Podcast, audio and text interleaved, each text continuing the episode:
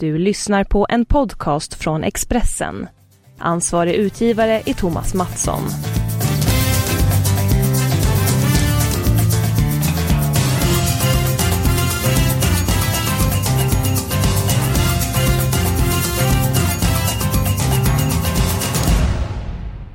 Vi är inne i julveckan och vi var nära en riktig fullpengare förra veckan. Det blev till sist 4 stycken. 11 år. Under julen så spelar schemat väldigt intensivt i England. Det kommer vi ta upp i den här podden. Varmt välkommen hit. För övrigt, Magnus Ågren, hur pass laddar du inför julen? Jo, men julen är en härlig högtid. Den är vår största och härligaste tycker jag. Så att jag ser alltid fram emot den och får umgås med familj och nära och kära och äta gott. Ja, äta och dricka gott, och jag misstänker att det blir en hel del fotboll för dig under de här dagarna. Ja, det är ju verkligen upplagt till det eftersom det är så otroligt intensivt spelschema i vår kära Premier League. Så att ja, det kommer jag verkligen följa med på och se så många matcher jag har möjlighet att göra. Förra veckan så vi var nära. Jag fick 4 stycken 11-år. Toppmötet mellan tungvikterna Tottenham och Manchester City slutar med klar seger för Manchester City. Vann med 4-1 och de är även med på kupongen den här veckan. Möter Bournemouth hemma. Hur pass stark är den här ettan, Magnus? Jag skulle säga att det är nog årets eller säsongens klaraste etta. Det är en match som Manchester City kommer att vinna mycket klart. Så att helt given etta. Finns det ingen risk för underskattning? Jag tänker sitter de har 6 raka, 3 pengar, leder serien stort. Bournemouth kommer till City, de har ingenting att förlora, de reser till Manchester. Ja, det gör de. Eddie Hows manskap spelar ju en ganska härlig fotboll. De bjuder ju alltid upp och har ju ett sätt att spela med när man spelar via en lagdel i taget och en passningsorienterad fotboll. Det passar egentligen Manchester City väldigt bra att möta det därför att det kommer, Bournemouth kommer öppna upp matchen och då kommer Manchester City med helt överlägset spelarmaterial och överlägsen strategi att vinna den här matchen klart. Så om man lyssnar på dig så det är inte 13 matcher över tippas den här veckan utan stryktipset vannas till 12 rätt alltså. Ja, det skulle jag vilja säga faktiskt. Ja, jag har också svårt att se att City ska lägga den matchen. Säkert för mig. Jag har ett par andra lag som tror väldigt mycket på. Går till matchen 8. West Ham, Newcastle. Magnus, du höjde ett varningens finger över West Ham senast och du fick rätt. Klar 3-0-seger. Ja, det blev det. Moyes har hittat formeln för hur han ska spela och hur de ska uppträda och har gjort ett självförtroende i laget och det ser bra ut, så att vi var väl inne på det redan förra veckan och har sett en uppåtform här ett tag och det bekräftades. Så jag tror att det fortsätter. Newcastle ser däremot väldigt svaga ut för dagen. Ja, det går ju inte alls bra för dem. Jag har förlorat 8 av 9 senaste matcherna. Malin Svensson i Kungsbacka. Hej Magnus Eskil. Fler sådana drag som West Ham förra veckan. Jag vill ha Magnus drag varje gång i den här podden. Låt som att Malin har spelat på West Ham senast. Jag tror att de slår Newcastle igen. Jag tänker på West Hams senaste matcher. 1-0 mot Chelsea, 0-0 mot Arsenal, 3-0 mot Stoke. Newcastles trend, den är väldigt negativ så jag tror starkt på ettan. Har du någon känsla att Newcastle kan ta poäng mot West Ham? Ja, det kan de väl, men jag tror inte det därför att West Ham har fått ordning på grejerna och 57 000 kommer heja fram dem på London Stadium, så att nej, jag tror West Ham bara vinner den matchen också. Ja, och jag har faktiskt ytterligare ett lag som tror väldigt mycket på Premier League. Då går vi till match nummer 2, Brighton mot Watford. Brighton, de missade straff senast och Glenn Murray som missade faktiskt hans 3:e straffmiss av de 5 senaste, sköt bollen över. De skapade gott om chanser, släppte till ett par chanser efter paus mot Burnley. Nu möter de Watford, de har en jättelång skadelista. Den är lika lång som en meny på en lyxrestaurang. Dessutom har de en trio avstängd. De har fått spela utvisat mot Burnley, Crystal Palace och Huddersfield. Magnus, 3 stycken utvisningar på raken. Vad beror det på? Det är givetvis lite svårt att säga. Man har fått, som du säger, 3 utvisningar, 3 matcher. Ja, de har kommit vid 3 olika tillfällen. Det har hänt vid ställningen 0-0 som mot Burnley. Och då kan det ju givetvis vara att man är lite övertänd.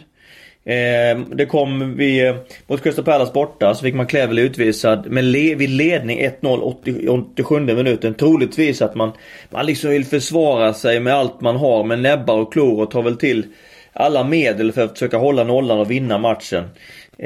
Och sen senast nu så åkte man ut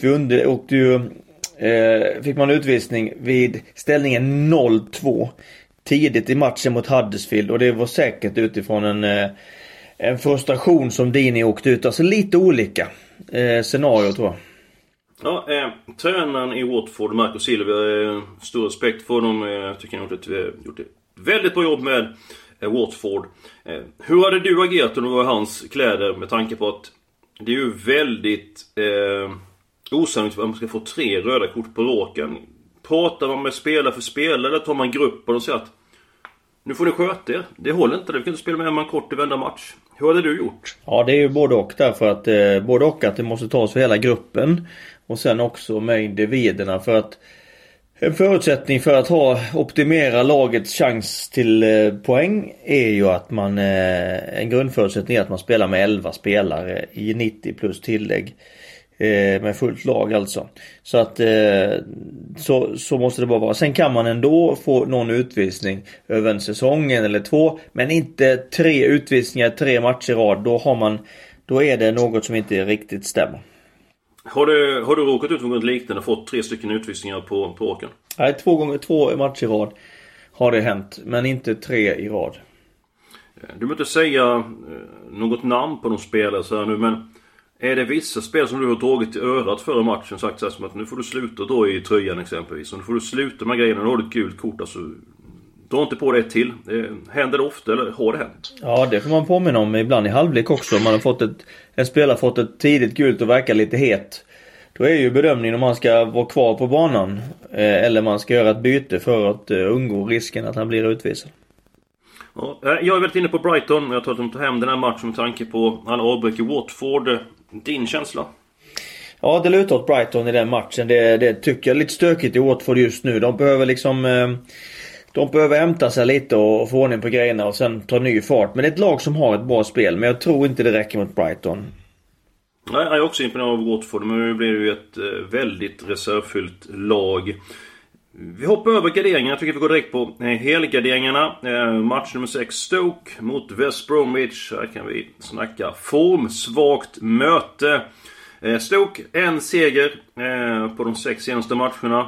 West Bromwich har inte vunnit på 16 omgångar. Jättesvår match. Eventuellt får de tillbaka och spela West Bromwich. Jag vill ha alla tecken i den matchen. Jag vill ha alla tecken i match 10. Magnus, ditt Bolton mot Cardiff. Cardiff har också fått en del skador på sisten, och Bolton har spelat upp sig. De är betydligt bättre nu i början av säsongen då. Möjligtvis att de kan skrälla den här matchen, så alla tecken är. Och en jättematch, Queens Park Rangers. De har fått tillbaka defensiva kraft. Queens Park Rangers rutten i anfallen. Jimmy Mackie är av sig, men man har täckning för honom. Crystal City gör ofta mål. Och ändå lite grann känsla för att det kan vara lite poängtapp på gång i den här matchen. 3 stycken helgarderingar där, Magnus. Någon du vill kommentera? Nej, men jag är enig med den. Det är svåra matcher. Svårtippade matcher, alla de 3 tycker jag. Bra där. Tittarfråga från Pelle Svensson i Halmstad. När är Leeds tillbaka i Premier League? Ja, det där är en fråga som absolut många är väldigt intresserade av. Vi ska veta att Leeds är ett av de lagen, förutom de här topp 6 i Premier League idag, så är nog Leeds det mest populära laget. Har flest supportrar både faktiskt i England och i Sverige, eftersom Leeds var ju väldigt bra på 60- och 70-talet med Don Revy som tränare. Kom ju från ingenstans och blev mästare 2 gånger under 10-årsperioden, gick till final i Europacupen, föll mot Bayern München 1975. Så det har ju en otroligt fin och stark tradition.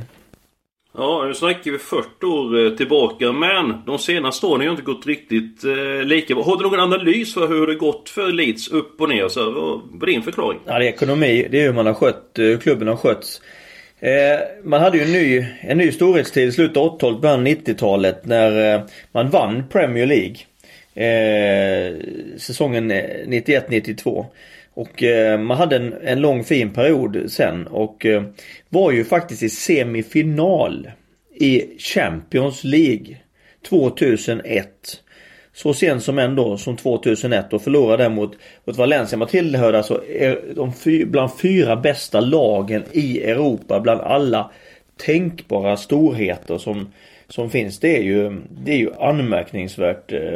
Men vad som sen hände, för svar på din fråga där Eskil, är ju att man har helt enkelt misskött ekonomin. Man har satsat för hårt och för stort och har sprängt sig själv helt enkelt ekonomiskt.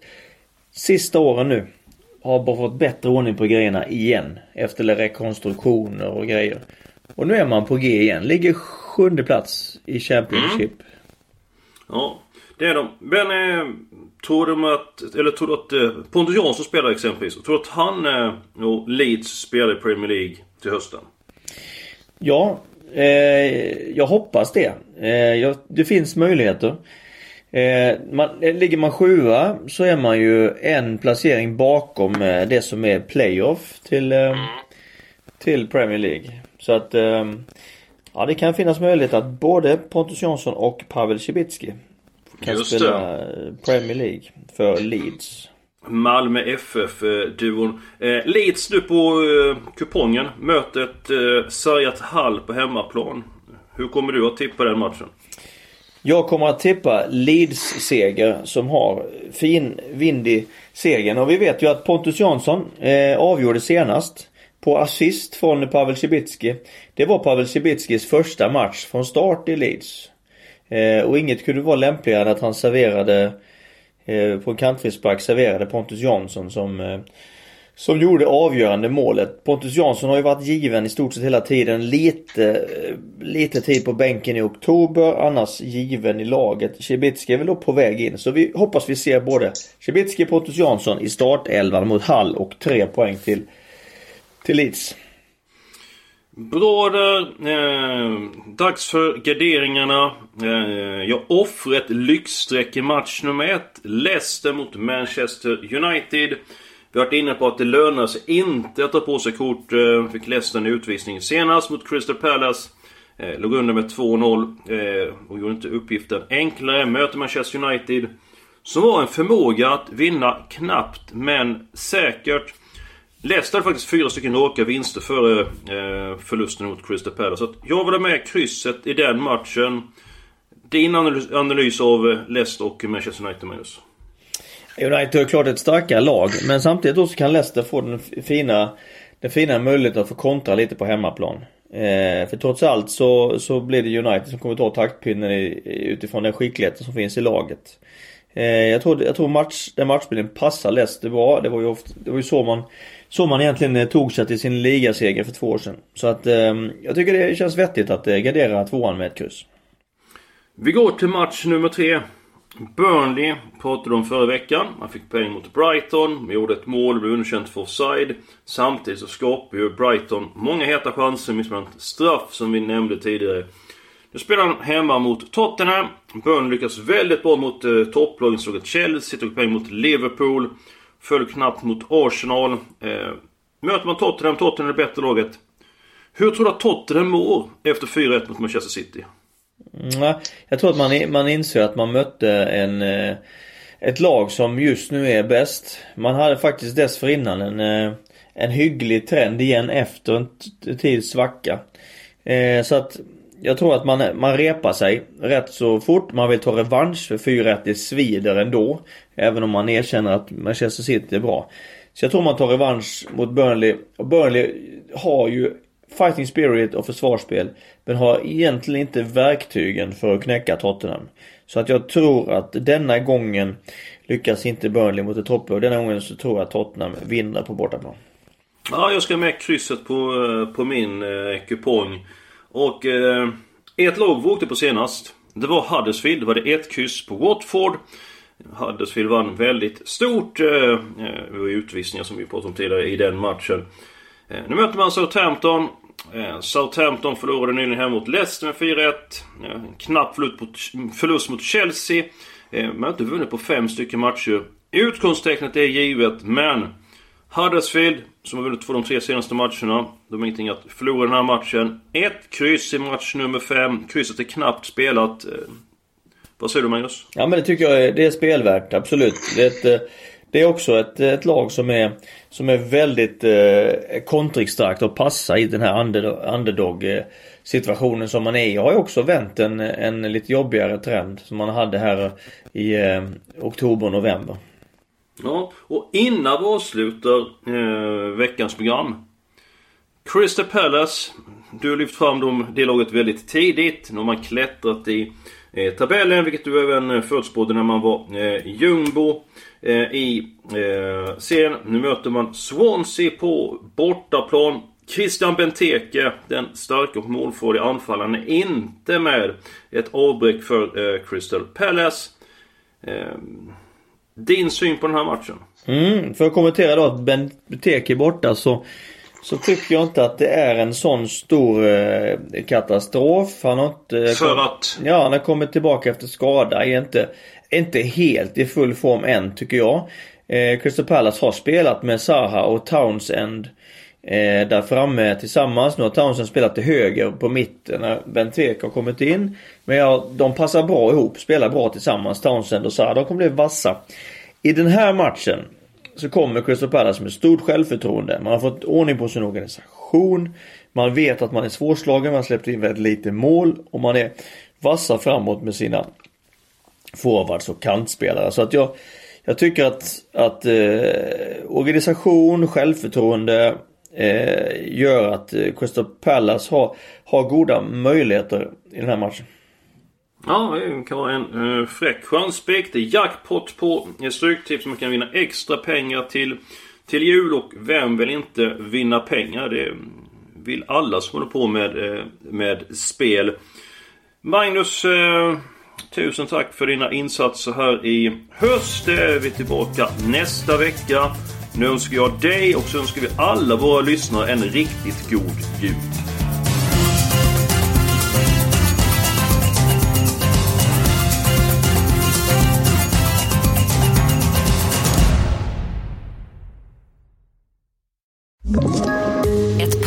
Från Podplay. I podden Något Kaiko garanterar röskötarna Brutti och jag Davva dig en stor doskratt. Där följer jag pladask för köttätandet igen. Man är lite som en jävla vampyr. Man har fått lite blodsmak och då måste man ha mer. Udda spaningar, fängslande anekdoter och en och annan arg rant. Jag måste ha mitt kaffe på morgonen, för annars är jag ingen trevlig människa. Då är du ingen trevlig människa, punkt. Något Kaiko, hör du på Podplay. Därför är gardinerna.